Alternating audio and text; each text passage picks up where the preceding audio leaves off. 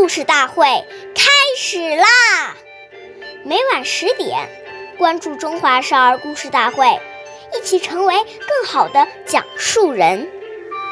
岁月易流逝，故事永流传，弘扬中华瑰宝，传承红色基因。我是中华少儿故事大会讲述人刘子怡，一起成为更好的讲述人。今天我给大家讲的故事是《故事大会红色经典故事》第八集。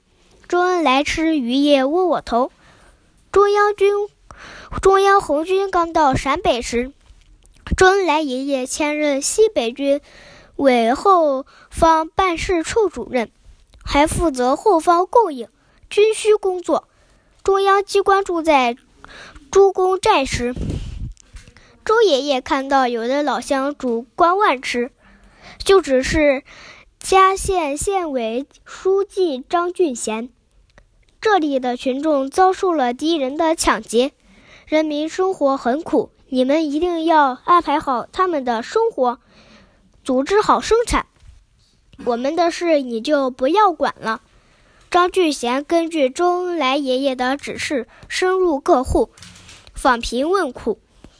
开展互助互齐活动，想方设法设法解决人民群众的生活困难，并把县委灶上结余的小米和黑豆都送给了困难户。